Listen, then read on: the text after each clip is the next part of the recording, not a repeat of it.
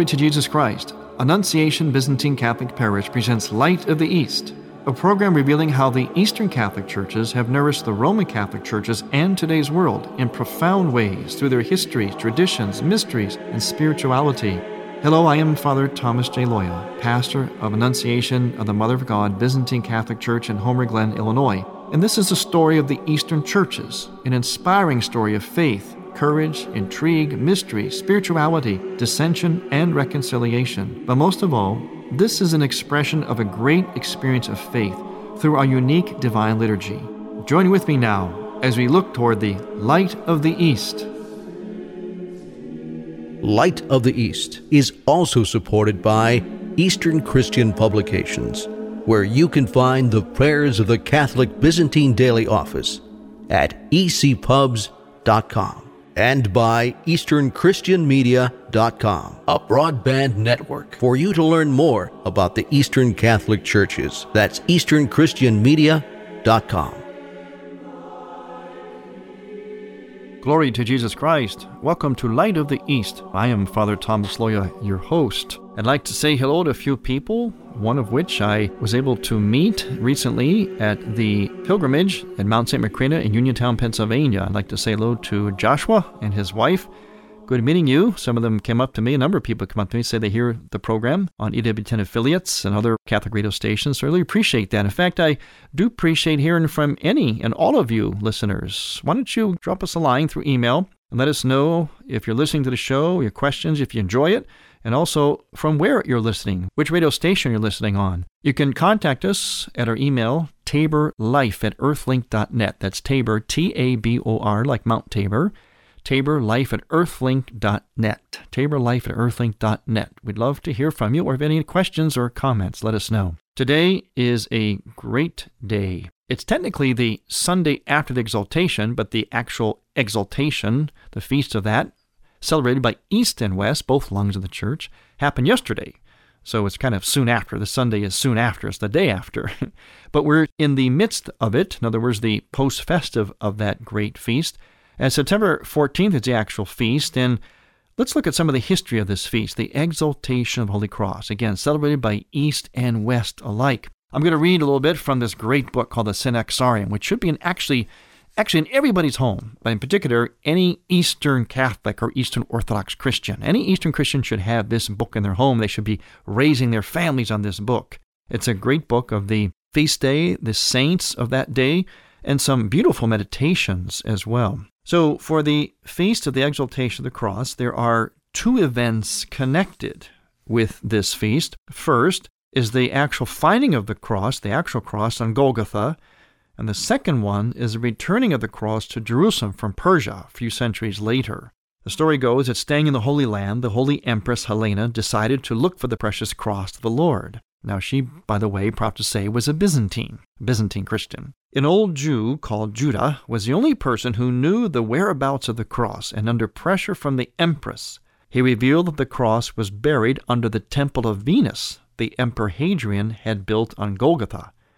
The empress ordered that this idolatrous temple be pulled down, and then, digging deep below it, she found three crosses while the empress was in uncertainty about how to recognize which cross was the Lord's, a funeral procession passed by. Then, Patriarch Macarius told them to place the crosses one by one on the dead man. When they placed the first and second on him, the dead man remained unchanged. But when they placed the third on him, he was restored to life. By this they knew that this was the precious and life giving cross of Christ. Now, after that, they placed it on a sick woman, and she recovered. Then the patriarch raised the cross aloft for all to see, and the people sang with tears, Lord, have mercy. The Empress Helena had a silver casing made and placed the precious cross in it. Now, later, in the 7th century, King Chosroes conquered Jerusalem, took the people into slavery, and carried the Lord's cross off to Persia, which of course is modern day Iran where it remained for 14 years. In 628, the Greek emperor Heraclius was victorious over Chosroes and brought the cross back to Jerusalem with great ceremony. Entering the city, Heraclius was carrying the cross on his back, but suddenly the aged emperor was unable to take another step Patriarch Zacharias saw an angel directing the emperor to take off his imperial robes and walk beneath the cross along the way that Christ had walked, barefoot and humiliated as he had been. He passed this vision on to the emperor, who stripped himself of his raiment, and in poor clothing and barefoot took up the cross, carried it to Golgotha, and placed it in the church of the resurrection, to the joy and consolation of the whole Christian world. So we have a double celebration of the exaltation of the cross, but actually there is a third celebration. And that third celebration is the why behind our celebrating the first two. That third that third celebration is the thing that makes all the difference in the world. That third celebration of the exaltation of the cross is the exaltation of the cross today. In other words, in our lives. And see, that's the significance of the liturgical calendar. Yes, as we just heard, we always are mindful of the history of these feasts. Some of this history can be kind of legendary, but there's always a truth to them. Some can be very, very factual, but there's always a truth to them, always a message to them. And that's important. But what is most important is that we look at these feast days, these events, these historical events, as our events.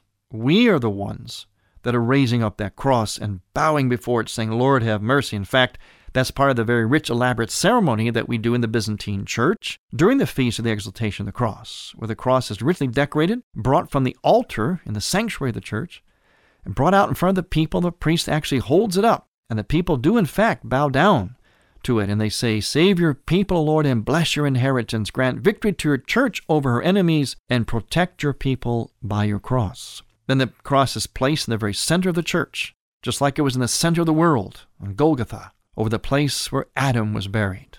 That's why oftentimes in the icon of the resurrection, you see a skull underneath the cross of Jesus Christ. That's symbolic of Adam's skull. So Jesus comes as the new Adam on the very spot where the old Adam sinned and where he's buried, and he comes as a new Adam over the skull of the old Adam, the first Adam, becomes a new Adam and redeems everything, even the spot, so that Christ's blood the very life fluids of Christ's body will fall upon the very earth, the very spot where sin began, and thus redeeming even the very earth that was affected by sin. And so the iconography is very meaningful, as it always is. And we bow then before this icon, this image of the cross that is richly decorated, and we bow before it we say, We bow to your cross, Lord, and we praise your holy resurrection. Now, I want you to notice the last half of that phrase. We say in one breath, in one verse, two seemingly contradictory or rather complementary points. We bow to your cross. We know what the cross is. But remember what the cross was. It was a horrible symbol, a horrible instrument. And then we say, We bow to your resurrection. We bow to your cross, Lord, and we praise your holy resurrection. Now, I want you to notice some other text as well for this day this week, this whole week actually, the Feast of the Cross, when we say things like this The four corners of the earth are sanctified today, O Christ our God, by the four ends of your exalted cross. With it, exalt your faithful Christians, who destroy the power of the enemy through your cross. You are great, O Lord, and wondrous is your works. Glory to you. Notice the triumphant theme here as we mention and pray about the cross. And notice something else. Notice the triumphant theme, and I want you to notice something in these following verses. When the Israelites battled against Amalek, Moses stood between the two men of God, thereby prefiguring in his person the undefiled passion. He raised a standard of victory by forming a cross with his outstretched hands. Through this sign, the power of Amalek was overthrown.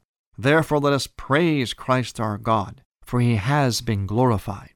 Now, ordinarily, of course, this, what I just read, will be chanted. But the text that I just read, if you noticed, it was very triumphant, but also it was a symbolic reference to the Old Testament. And this gives us a clue of what we do in Eastern liturgy and how Eastern liturgy uses the scriptures.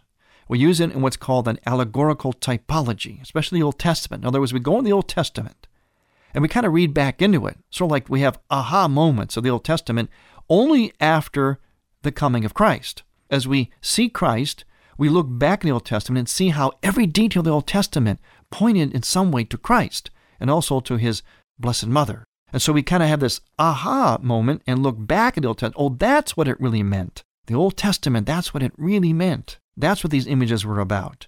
They were ultimately foreshadowing, or they were types of the archetype Christ and or his blessed mother. Here's another passage. By the way, the first one I just read came from Exodus chapter 17, verses 10 to 14. Here's another one from Exodus. This is from Exodus 17, verse 1 to 6. When the rock was struck and gushed forth water for a calloused and disobedient people, it manifested the mystery of the church, chosen by God. For the cross is her steadfastness and might. Now in Numbers chapter 17, verse 8, it says, When the rod of Aaron budded, it made known who was to be priest. It was an image of this mystery. Likewise, in the church that formerly was barren, the wood of the cross has now blossomed, endowing her with steadfastness and might. When we return, we're going to talk about how we can apply the ritual of the church, this feast day of the exaltation of the cross, to our very lives. I'm Father Thomas Loya on Light of the East. Light of the East mission is Christianity's reunion. And to tell the story of the Eastern lung of the Catholic Church, we need your support in order to keep Light of the East on the air. You can make a donation now by going to ByzantineCatholic.com. That's ByzantineCatholic.com. Click on the radio button and then donate securely using any major credit card. With your help, we can keep Light of the East's illumination bright.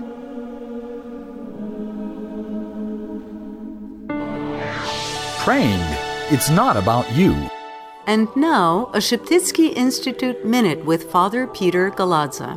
The Ukrainian Archbishop Andrei Sheptytsky once wrote, when we pray for our own needs or the needs of those closest to us, we are certainly doing the right thing. But who of us actually realizes how much self love there can be in these prayers? It may be that for such prayers we deserve the criticism of Jesus Christ, and sinners and publicans do the same. For these also love their children and care about their health and temporal goods. But when in prayer, we forget ourselves for at least a moment and worship God for His own sake, a moment like this can be one when God's own Spirit prays within our hearts with those inexpressible sighs of which St. Paul says, The Spirit Himself intercedes for us. To learn about degree programs in Eastern Christian Studies, visit sheptytskyinstitute.ca. That's S H E P T Y T S K Y Institute.ca.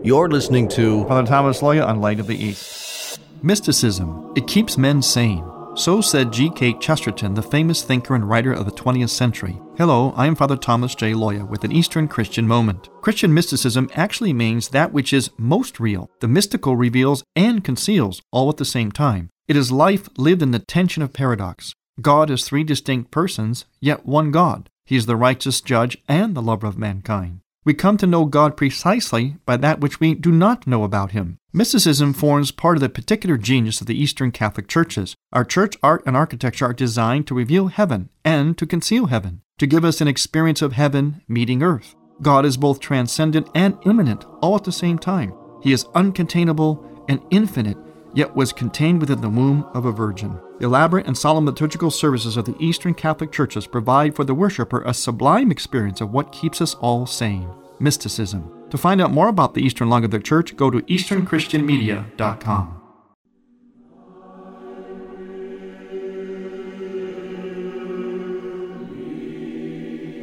Welcome back to Light of the East. I'm Father Thomas Loya, your host. We are looking at some of the liturgical texts for this great feast, the Exaltation of the Cross, and seeing how the message of these texts is triumphant, victorious. You have to remember what the cross is. The cross was an ugly, ugly, horrific instrument, and everything about it was. And yet we bow before it. We make it into gold and all kind of precious materials in all kinds of ways, and we wear it. We venerate it. We put it on top of churches. How could this be? Because it becomes now an image of triumph. And that's why the liturgical texts pray in this way. And they also pray in terms of allegorical typology. In other words, taking all the images of the Old Testament and enlightening them, showing how they all were pointing ultimately to Christ, the Christ event, and also to his Blessed Mother. Let's look at one more here. In the days of old, a sharp axe fell into the deep waters of the Jordan. The axe was returned when a stick of wood was thrown into the waters. This prefigured the cutting down of error by the cross and baptism. Now that comes from 2 Kings chapter 6, verse 4 to 7. And you're probably wondering, well, gee, I don't know if I even heard of that story. It's a short story, and one that kind of just sort of pops up there in 2 Kings. Kind of leaves you wondering about it. You know, sometimes those things happen in the Bible where a story just kind of comes in, a quick little blurb comes in. Gee, where's that from? Why is that here? But that little thing, once again, and this just shows you the wisdom of the fathers of the church, how they knew the scriptures and how they knew these allegorical types that pointed to the archetype Christ. In the days of old, the sharp axe fell into the deep waters of the Jordan. The axe was returned when a stick of wood was thrown into the waters. So you see, you've got water, axe, and a stick. Three images in this brief little story, this brief little text from the divine office of the Byzantine Church. And it says that all this prefigured the cutting down of the error by the cross and baptism. See, cross, wood, baptism, water. So it's really very, very ingenious. It's, it's amazing. It's a mystery how the church, through her liturgy and the way she celebrates these events, in other words, these feast days in her liturgical calendar, how they clue us into the ultimate mystical meaning and the element of foreshadowing of all these events and elements and persons of the Old Testament. There was once a Old Testament professor that taught at the seminary I went to in Rome, and he used to say, You don't even need the New Testament. Christ and his Blessed Mother is all over the Old Testament. Now, he didn't mean that literally, but he was making a point, and a very good point as well. So, as I mentioned before the break, we have to look at then, kind of like ask, well, so what? Okay, this is all very interesting and, and very pious and so on. We do these prayers, we come to church and do the ritual.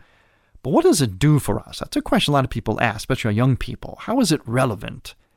Well, I maintain it's one of the reasons I have this program, or the message of this program, is that this spirituality, our sacramental, liturgical, the mystical spirituality of the Eastern churches, is very, very relevant and, in fact, urgent for our lives that we go into the liturgy of the church and we unpack that vision there. And the only way to do that is to enter into the liturgy, to go to the holy days. It's more than just going to church on Sunday. It's not about satisfying an obligation. I mean, yeah, it is that to an extent, but that's not the main point. The point is we enter into the mystery of the Christ events, the events of these saints, of the history of the church, the soul of the church. And in doing so, we enter into our own mystery, our own journey. So when we go to church and we celebrating the exaltation of the cross, how is this relevant? How do we apply it to our lives? Well, first of all, by celebrating these things liturgically, we do unite ourselves with all those who came before us. There's kind of a timeless dimension of liturgy. So we actually enter into heaven. We actually kind of put one foot into heaven in a, in a very mystical but very real way. And we unite ourselves with all the saints, the Mother of God, Christ, all those who came before us who are now in heaven. And this actually strengthens us spiritually. It amplifies our prayer, it delivers our prayer, and our, in fact, ourselves, our intentions, our souls, our spirits. It, it delivers them more intensely, more thoroughly, more comprehensively to God. And only happens in liturgy. So there's a real touching of heaven, a real touching of God, a real sort of transcending all time, entering into what we call kairos time that happens in the liturgy. It's a marvelous experience when you think about it. But also, as we look at the cross, what are we saying? Be all this victory and holding it up and bowing before it, wearing it, venerating and exalting it, kissing it, decorating it, making it out of gold and precious metals and beautiful wood and so on. What is that? Why? Because the cross is something that, first of all, we can never ever take out of the equation of life, of faith. And this becomes an extremely relevant point today, and one that hopefully will help you and all Christians, especially Catholics, East and West, to understand what the tension is between the secular world and us. There was the non Catholic world, East and West, and the secular world. That tension basically is this. However well we articulate the beautiful teaching of the church and of Jesus Christ, the gospel, there are many who will walk with us through that and we can be rather convincing and alluring along the way. But the problem is, the challenge is, not really a problem, but a challenge is that we come to a crossroad. And that crossroad is the cross. That's the piece that we cannot take out of it. And people who may dare to walk with us, in other words, to hear what we're about, to maybe be somewhat enticed by it, interested, they will have to make a choice that this faith that we have shared with them so far, that sounded maybe pretty good so far, pretty convincing, is going to involve their dying to themselves and rising to the other, and therefore to their best selves. That's the sticking point. That's the crossroad. And remember, it was in the beginning.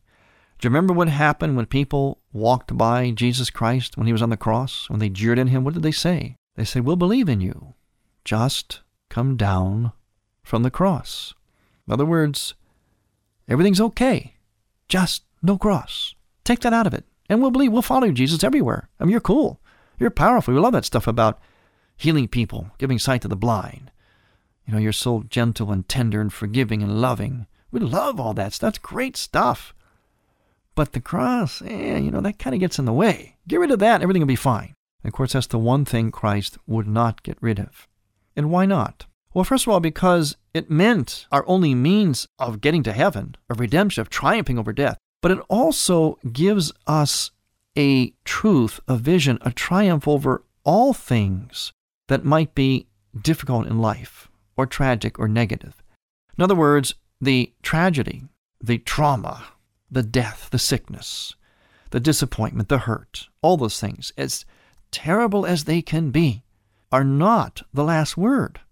That those things can become redeeming. They can be turned into a gift. They may not be gift in themselves, of course, but they are turned into gift. In other words, what comes out of them can be astounding, can be miraculous, can be redeeming. And that is by virtue of the cross. That's the real practical wisdom of the cross. So therefore, nothing ultimately ought to get us down. We ultimately ought not to feel defeated or despairing about anything. Yes, we can have our down moments. Christ cried out in pain on the cross. It didn't feel good. But yet he knew that that cross and his triumph through it and over it was going to be the last word. In other words, something triumphant, something positive, so that nothing negative would ever be the ultimate power in this earth. Satan, although he roams around creating havoc, will not be the ultimate power on this earth or over you and me, unless we allow him. But it would be this image and this reality of the cross. But it will require everyone to die to self, to say no to ourselves continuously. This is called asceticism. This is called ratifying our baptisms, our baptismal promise, over and over again. It'll require that of us, time and again, in little ways and in huge ways, in seemingly not so significant ways and in profound ways. But that is the only way to the full realization of our real selves, to our holiness, and ultimately to heaven. And so, this is how we can maybe understand a little bit better and be better prepared to confront, to dialogue, converse with the world beyond us that does not accept us, that ever increasingly wants to persecute us as believers. We have to understand that the sticking point is not our teachings, not us personally, it's the cross. Because in our day and age, no one wants anything or anyone to tell them, I have to say no to myself. Are you kidding? How dare you?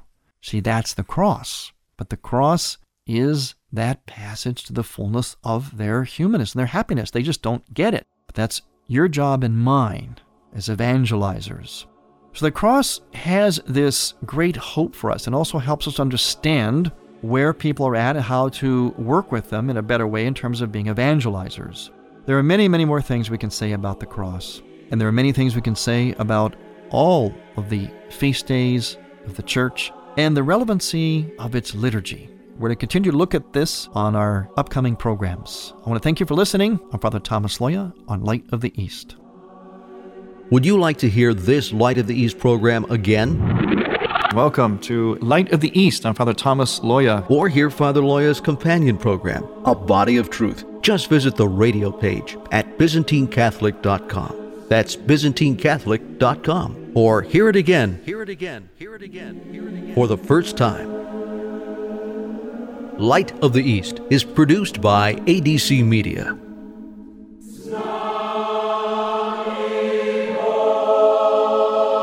Thank you for listening.